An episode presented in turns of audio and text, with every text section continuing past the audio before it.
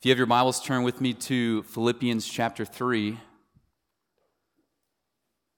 Philippians chapter 3. To summarize the first 14 verses of the chapter, Paul brings a concern of his before the Philippians, namely that Judaizing theology would reach their shores. That is the teaching that insists that we're saved by faith in Jesus and our keeping of the law. It's faith plus works, grace plus merit. You might say that we're in by grace, but we remain in by works. It's a Jesus plus me. And then Paul, in this chapter, he puts forth his own story or narrative or testimony to show the Philippians and us that our good works apart from Christ are dead, that they don't actually help us before God, they hurt us. That the totality of life apart from God Paul's entire previous identity and his works, he realizes that they're as worthless as the dung of a dog compared to the surpassing value of knowing Jesus Christ personally as his Lord. Paul's goal then is to gain the person of Jesus Christ and to be clothed in his righteousness, to stand before the Father as a son because he's in the Son.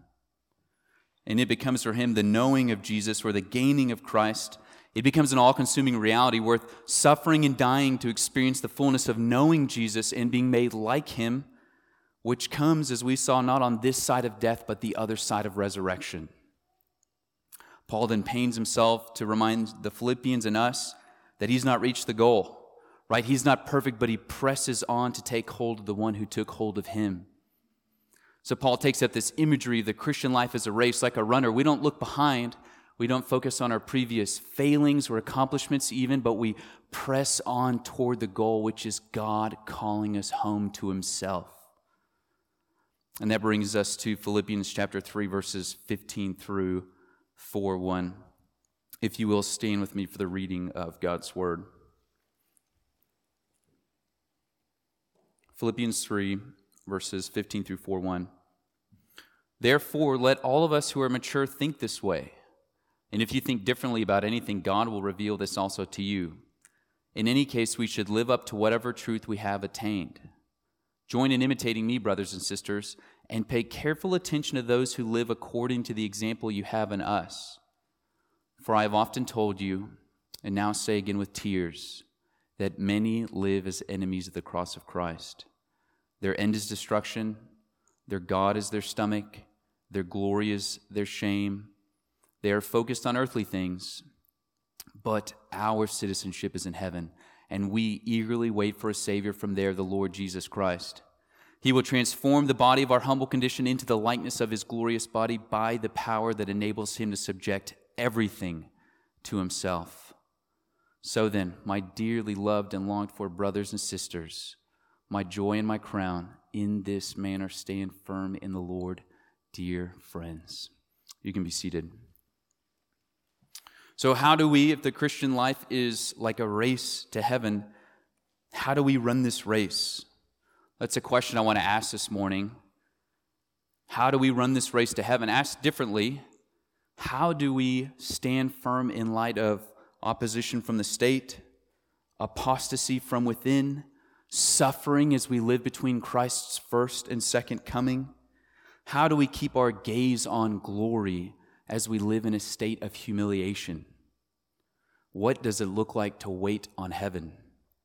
So, how do we run this race? We'll see three things or actions that are necessary from the text for running well mature thinking, careful imitation, and eager waiting.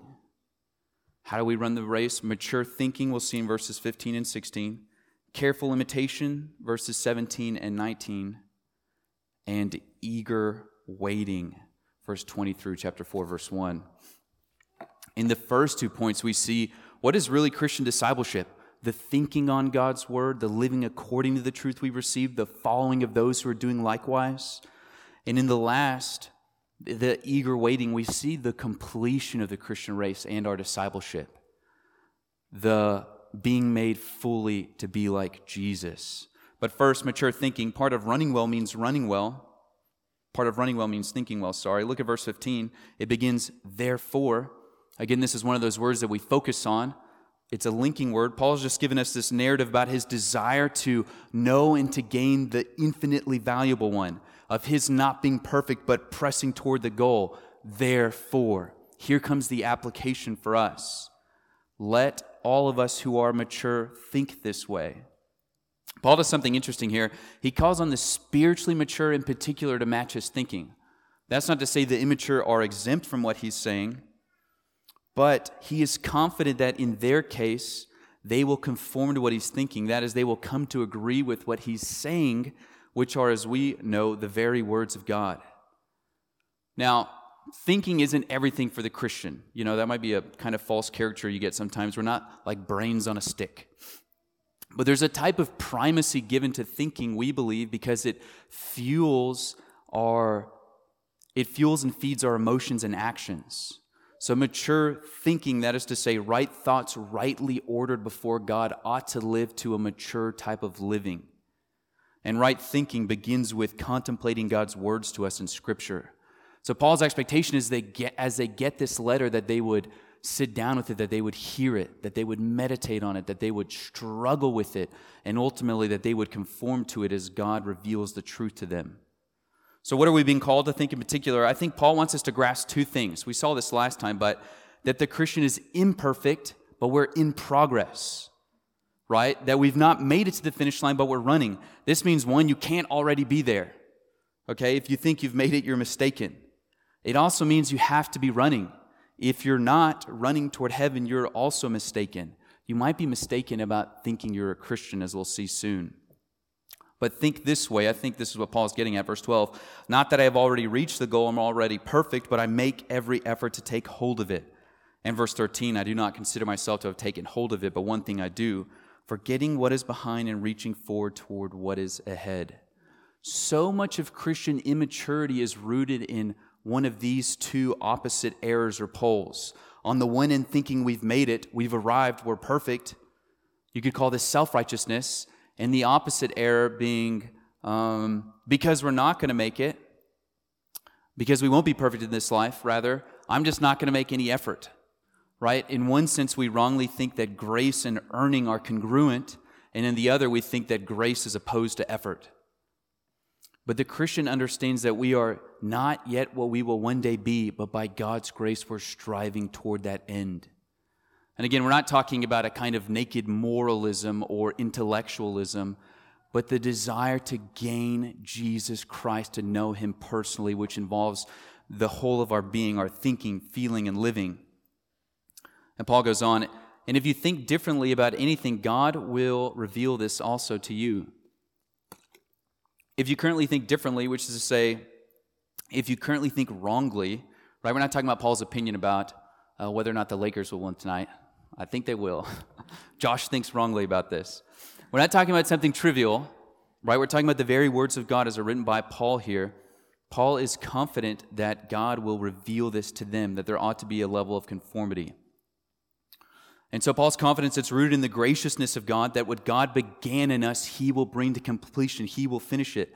And in the case of the mature Christian, Paul is confident I think that they're going to sit down, like I said, with his letter and do the hard work of trying to think and understand what he's communicating. They will use the brains that God has given them to do the hard work of trying to think God's thoughts after him. And this is why Paul is confident God will reveal the truth to them. Listen to what Paul says in 2 Timothy chapter 2 verse 7. Consider what I say for the Lord will give you understanding in everything.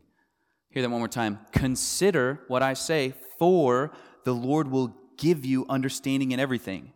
Did you catch that? Man has a role, consider, think, and the Lord has a role, gifting understanding. God has spoken to us in His Word objectively, clearly, right? But for us to understand in a way that's not just intellectual, God has to speak to us internally. Not saying something new to us, but enlightening the eyes of our heart to understand, to match what He's written us in His Word. So there's this objective revelation and there's an internal revelation as God actually gives us the gift of understanding as we struggle to use our minds to think well about who God is and what He's disclosed to us in His scriptures. So the Christian uses his or her brain to seek to understand the things of God, trusting that God will give them the gift of understanding. This is why we read texts in our services. This is why we preach uh, longer sermons. This is why our songs are theologically rich. This is why we read and wrestle with the scriptures at home and in our Bible studies. Part of running well means thinking well, meditating on the truths of God in our quiet times.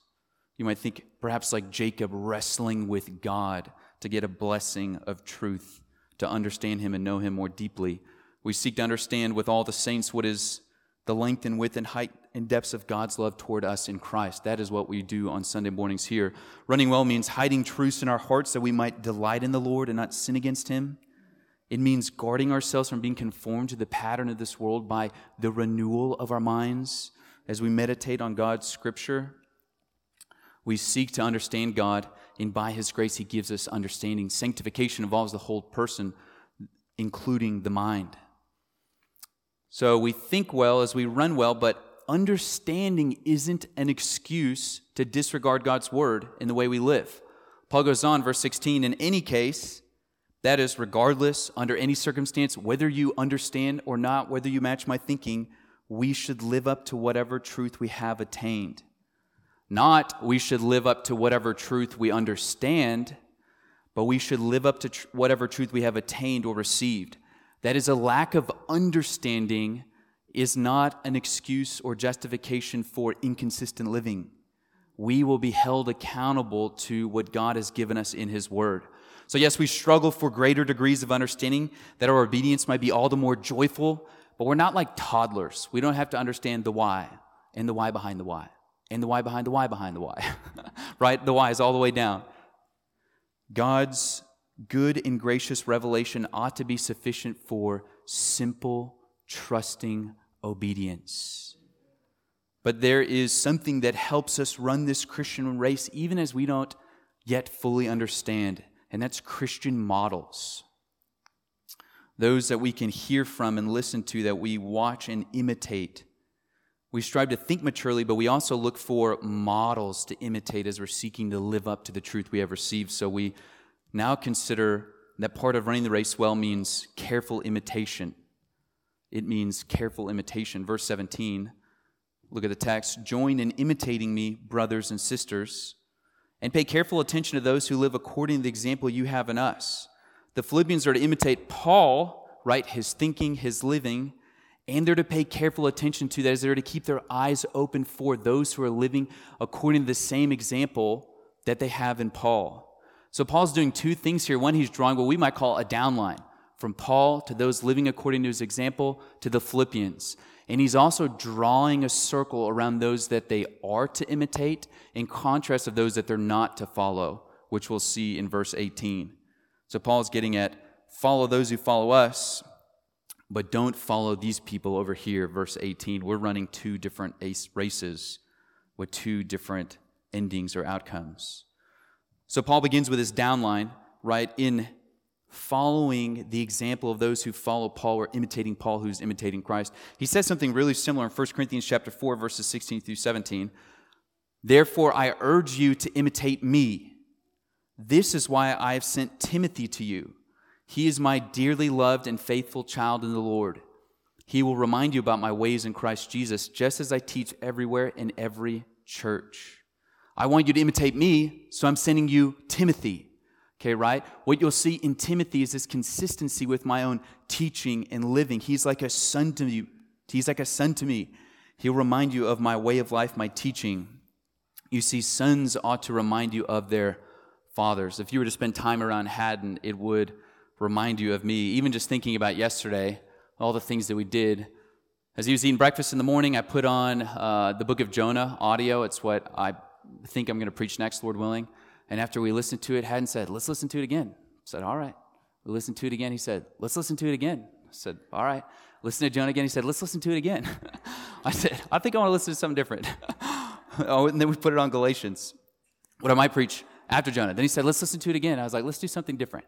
And, uh, and then again, thinking about the rest of the day, I love reading. I read a lot, read through my sermon. He would come up and sit next to me with his own little book He can't read, but he just does this little thing with his finger, like he's reading as I'm sitting there reading. And some of the other things we did yesterday, again, they reflect Haddon, but they really reflect me. We played a lot of Smash Bros. and Catan Jr. He's like really into Catan Jr. right now. Um, but there is this looking at, observing the Son that ought to give you a picture of the Father. And again, in Paul's life, his teaching, you can learn about it by following the example of those who are following the example of Paul.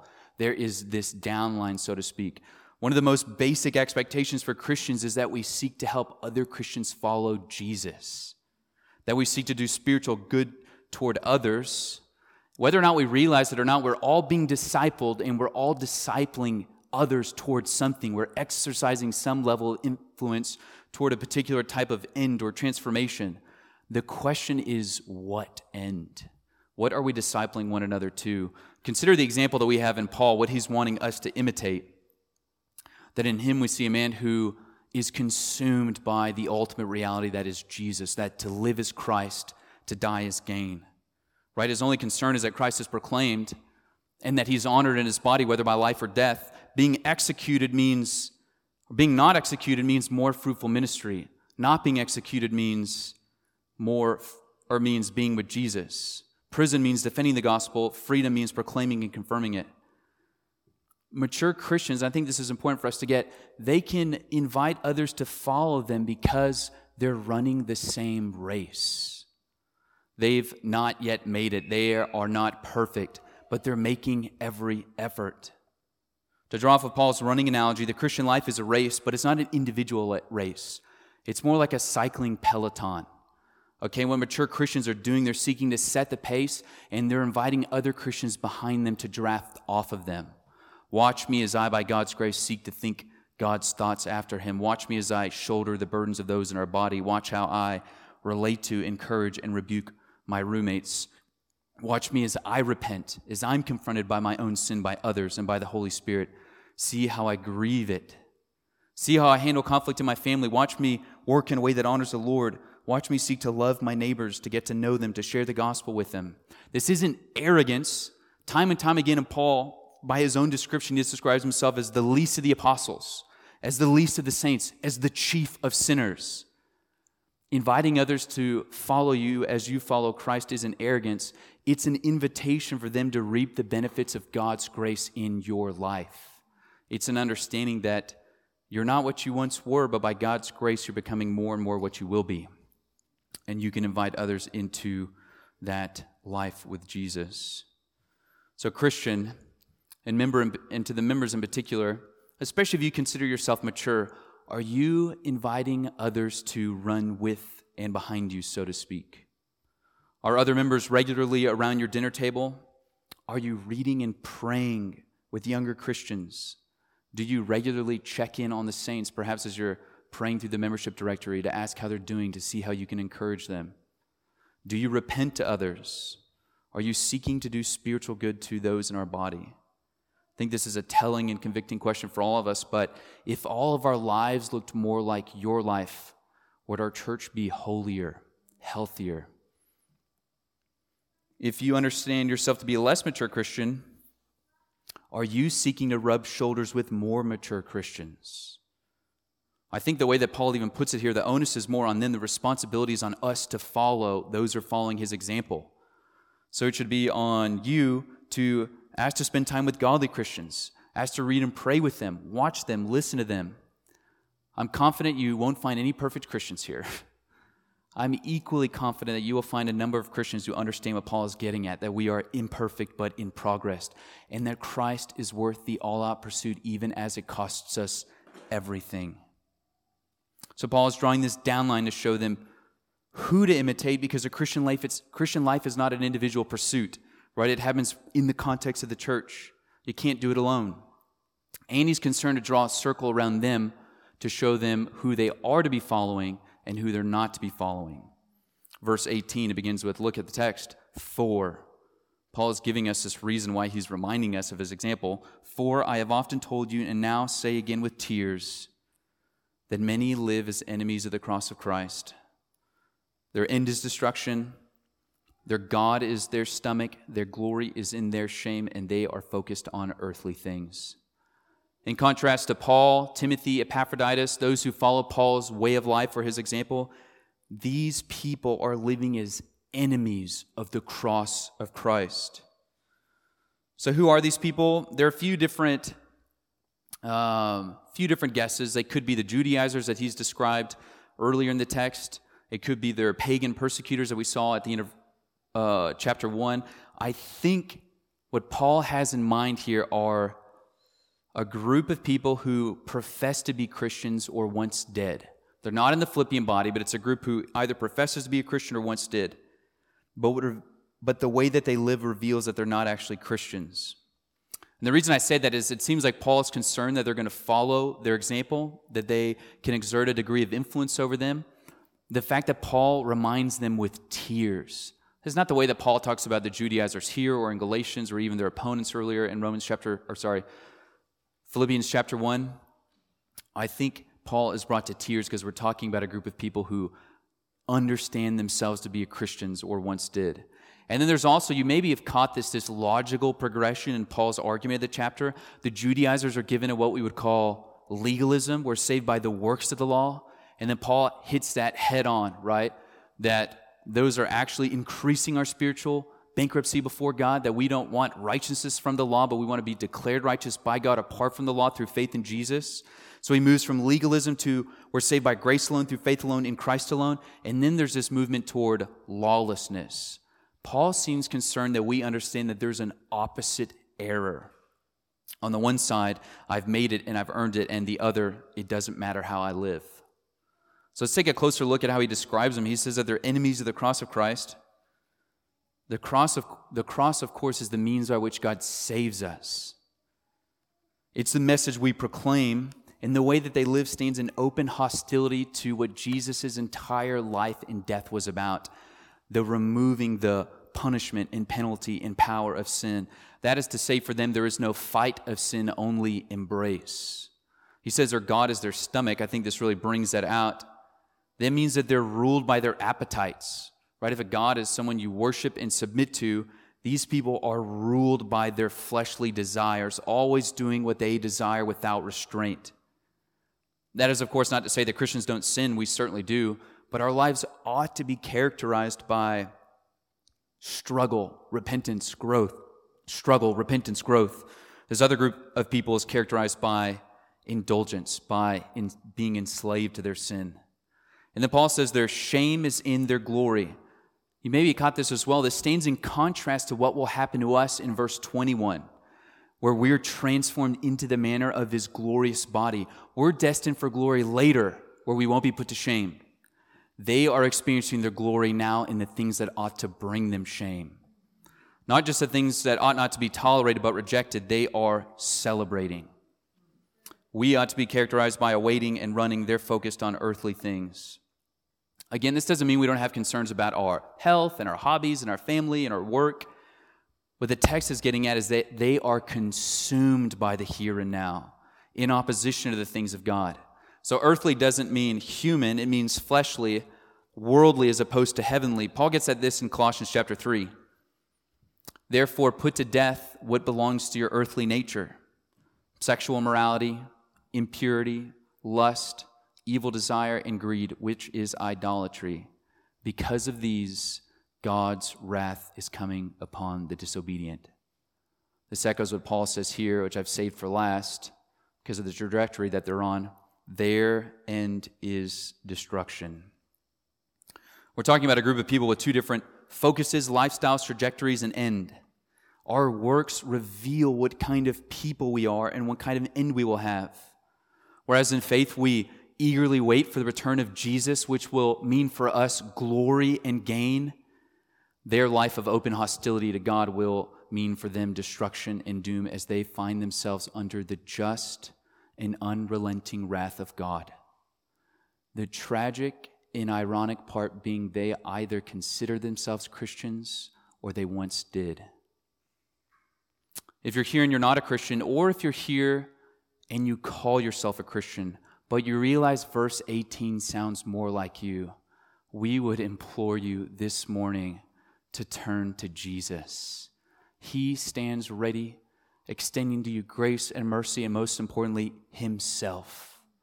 That on the cross we believe that Jesus was punished in our place, that He rose victoriously from the grave three days later, that He now extends to us His own righteousness that you can have simply by trusting in Him. And, Christian, notice how Paul feels about this group of people. He weeps for them. When was the last time you wept for someone you know has either walked away from the faith or considers themselves a Christian, yet their life proves otherwise? Living in the Western Hemisphere, the South in particular, we are surrounded by people who fit in this category, what we would call nominal Christians. Christian in name only, walking as enemies of the cross of Christ, indulging their appetites, walking toward destruction. Does that make us weep? It ought to lead us to prayer, to evangelism. The thought that many of our friends and family claim to be Christians yet have no regard for the things of God. It ought not to push us to be casual, but to tears. Not to indifference, but to our knees. Not to silence, but to preach the gospel, which is good news. There is nothing greater, and we know this for Christians, there is nothing greater than gaining Jesus. And there is nothing more horrific than finding yourselves as an enemy of God in his holy and just hands. The stakes are so high that we ought to be careful about whom we follow. We are confident, however, that what God has begun in us, he will finish. That what awaits us is not destruction, but glory, resurrection, and therefore the fullness of knowing and being made like Jesus. Because of this great end, we run in hope. We wait eagerly. We consider our last point now. We eagerly wait. Paul contrasts this group he just described with us in verse 20. Our citizenship is in heaven, and we eagerly wait for a Savior from there, the Lord Jesus Christ. As a reminder, Philippi is a Roman colony. That means if you're a citizen of Philippi, you're a citizen of Rome. It comes with a great deal of um, rights and glory within the empire. It also means that all of Philippi, Philippi worships Nero in the imperial cult. So all of Philippi worships Nero, sans the Christians. And it's bringing for them um, an increasing degree of persecution from the state and their neighbors. And what Paul's wanting to do is not to negate their Roman citizenship, but to lift their gaze to their true home, heaven, to their true King Jesus, and their true need, a Savior. We don't await our Savior from Rome or from the U.S., but from heaven. Everyone is talking about this upcoming election like it will determine the outcome of our nation, and that might be true.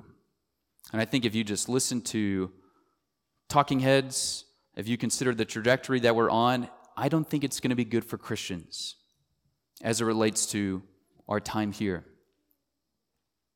Now more than ever, we need to be reminded that our hope lies not in a donkey or an elephant, but in the lion and the lamb, to a kingdom that will not fade. And the more we're pressed, the answer is not to conform, not to bend the knee now, but later, to eagerly wait for what will be revealed at the coming of Jesus, our final vindication, the fullness of our salvation, knowing and being made like Jesus. So Paul says, we eagerly wait for a Savior. Christ is many things to us. He is a friend, a brother, He's our high priest and king. But what we're waiting for is a Savior.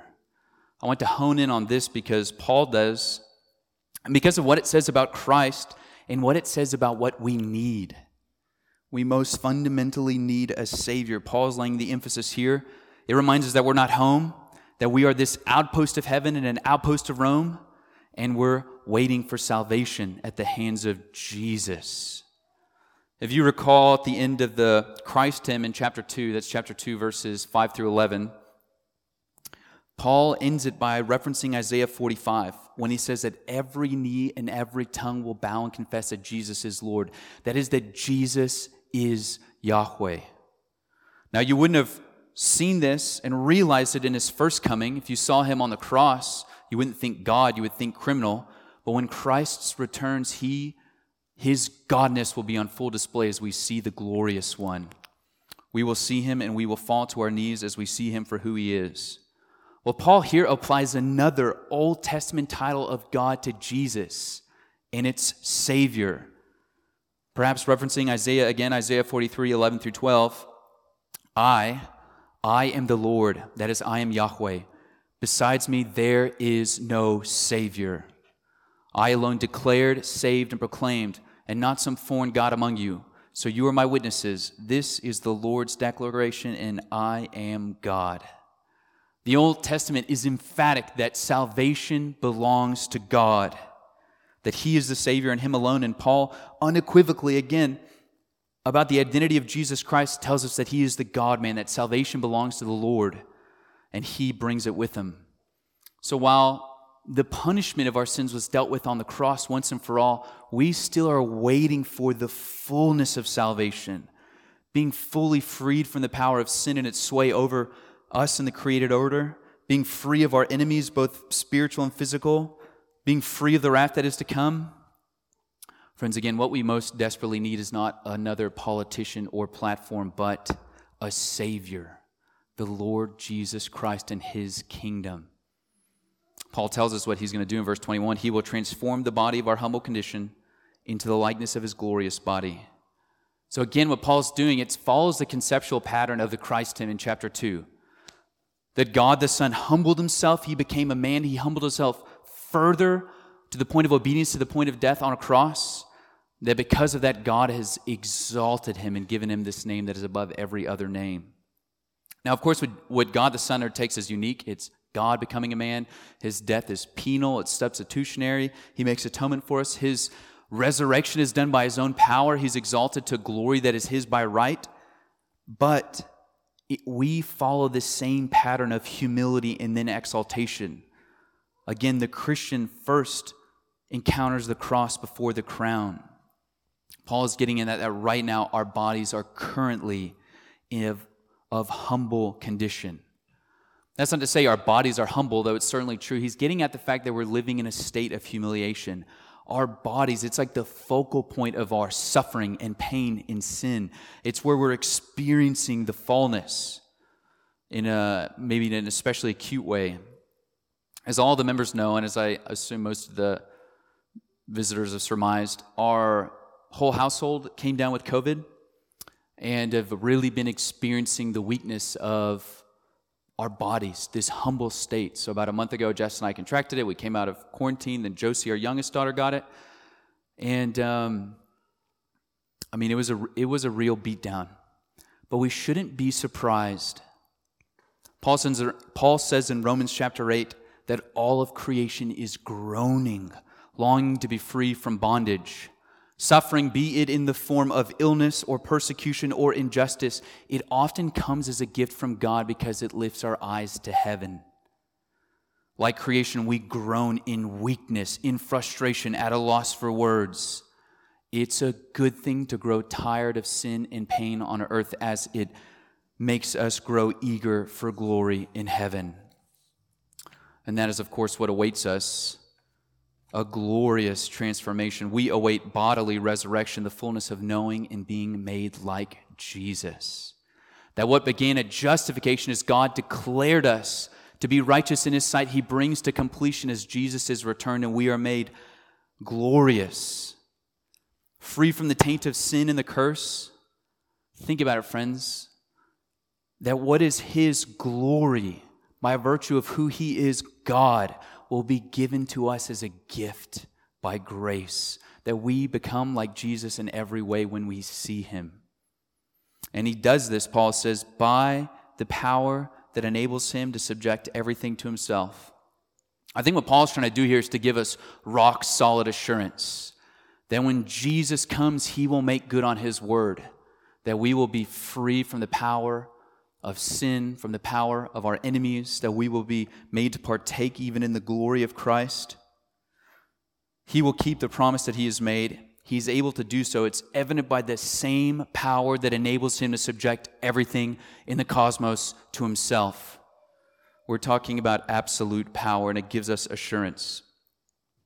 You're probably familiar with the movie Taken. You probably have seen it or are familiar with it. Liam Neeson plays Brian Mills. He's a um, former special forces. He doesn't have a good relationship with his daughter Kim, and in the beginning of the film, he's trying to rehabilitate it. Um, she doesn't seem to respect him very much. But he even gives up more lucrative work so he can be around her to try to build, foster this relationship with her. She plans this trip to Europe. He doesn't want her to go. He's kind of seen the evils of the world and the work that he's in, but he acquiesces. She goes. As soon as they make it to their flat in Paris, she's checking in with her father on the phone, and she sees a group of men abducting her friend who she's there with. Now, Brian Mills, knowing what's going to happen next, he instructs Kim to hide under this bed, to shout out all the details that she has on the phone. He makes this promise to her that he's going to come for her. Then Liam Neeson delivers what has to be one of the most popular quotes in film history, certainly one of the most epic, as he speaks on the phone with one of the men who kidnapped his daughter with the intent of selling her into the sex trade. Mills says this I don't know who you are. I don't know what you want. If you're looking for ransom, I can tell you I don't have money. But what I do have are a very particular set of skills. Skills I have acquired over a very long career. Skills that make me a nightmare for people like you. If you let my daughter go, that'll be the end of it. I will not look for you. I will not pursue you. But if you don't, I will look for you. I will find you, and I will kill you. I don't highlight this quote to celebrate violence, or, or it also wasn't meant to be a joke. What I will say is your innate desire for justice in salvation is ultimately for a judge who will bring retribution.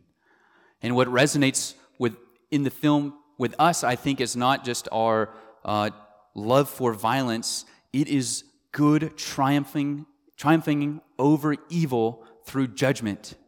That Mills saves his daughter.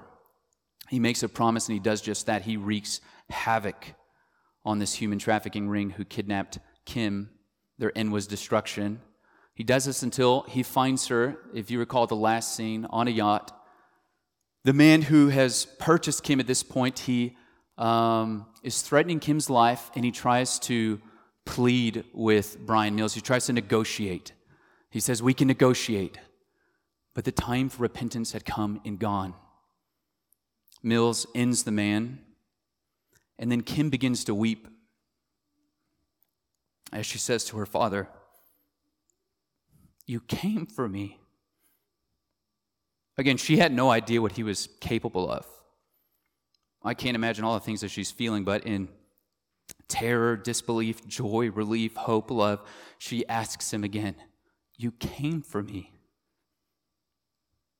He responds, I told you I would. She needed a Savior and she got one. And by His power, He made good on His word. Friends, we have absolute assurance that Christ will return for his people. That he will glorify us, that he will save us from the power of sin, and that he will do so by the power that enables him to subject everything to himself. That same power that is currently holding together every single atom in the universe. The same power that will bend every single knee in the cosmos. That same power that crushes the head of the snake that same power that raised his body from the grave will rip ours out of the ground and glorify it. It's so certain that death itself becomes a means of gain for the Christian. And so we wait. Friends, what God has begun, He will finish. He'll see to it Himself. He will come for us. There's a type of waiting that doesn't demand anything from you, it's more passive. Perhaps like waiting for a um, Amazon package. And then there's this kind of waiting that's more active because it determines and dictates uh, the entirety of your life, like waiting for a heart transplant. Friends, what would it look like for us to be characterized by this kind of active, eager, hopeful, desperate waiting? Paul goes on, verse 1 So then, my dearly loved and longed for brothers and sisters, my joy and my crown, in this manner stand firm in the Lord. Paul returns to one of his two major concerns of the book, which is their perseverance. He condenses what he said in chapter 1, verse 27. Here he says, Stand firm. Right? Rome might be pressing in, but stand firm. Your family might be rejecting you, stand firm. Your businesses might be shut down because you're a Christian, but stand firm. You might be experiencing the humble condition of your body as it fails you, but stand firm. You might be sick of fighting sin, stand firm. The Lord Jesus Christ will save us. He is powerful to do so, He is loving to do so. And so, in this matter, we stand firm in our great confession and our great hope. Our last hymn captures what it is we stand firm in. Unto the grave, what will we sing? Christ he lives, Christ he lives. And what reward will heaven bring? Everlasting life with him. There we will rise to meet the Lord, then sin and death will be destroyed, and we will feast in endless joy when Christ is ours forevermore. O sing hallelujah, our hope springs eternal. O sing hallelujah. Now and ever we confess Christ our hope in life and death. May we stand firm in our confession and in our great hope, ever looking to heaven and running, that we might grab hold of the one who grabbed hold of us. Come, Lord, soon. Let's pray. Father, we thank you for the calling that you've given us, this upward heavenly calling toward yourself, toward your Son that it is all of grace, that you have saved us, that you are saving us, that you will save us.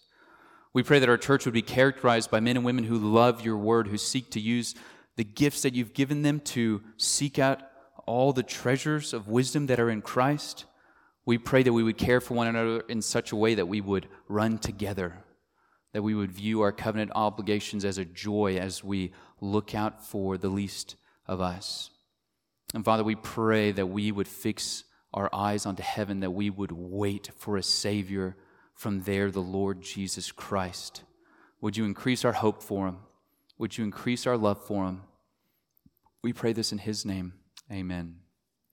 Well, if you will stand with me for the singing of our last hymn, Christ our hope in life and death.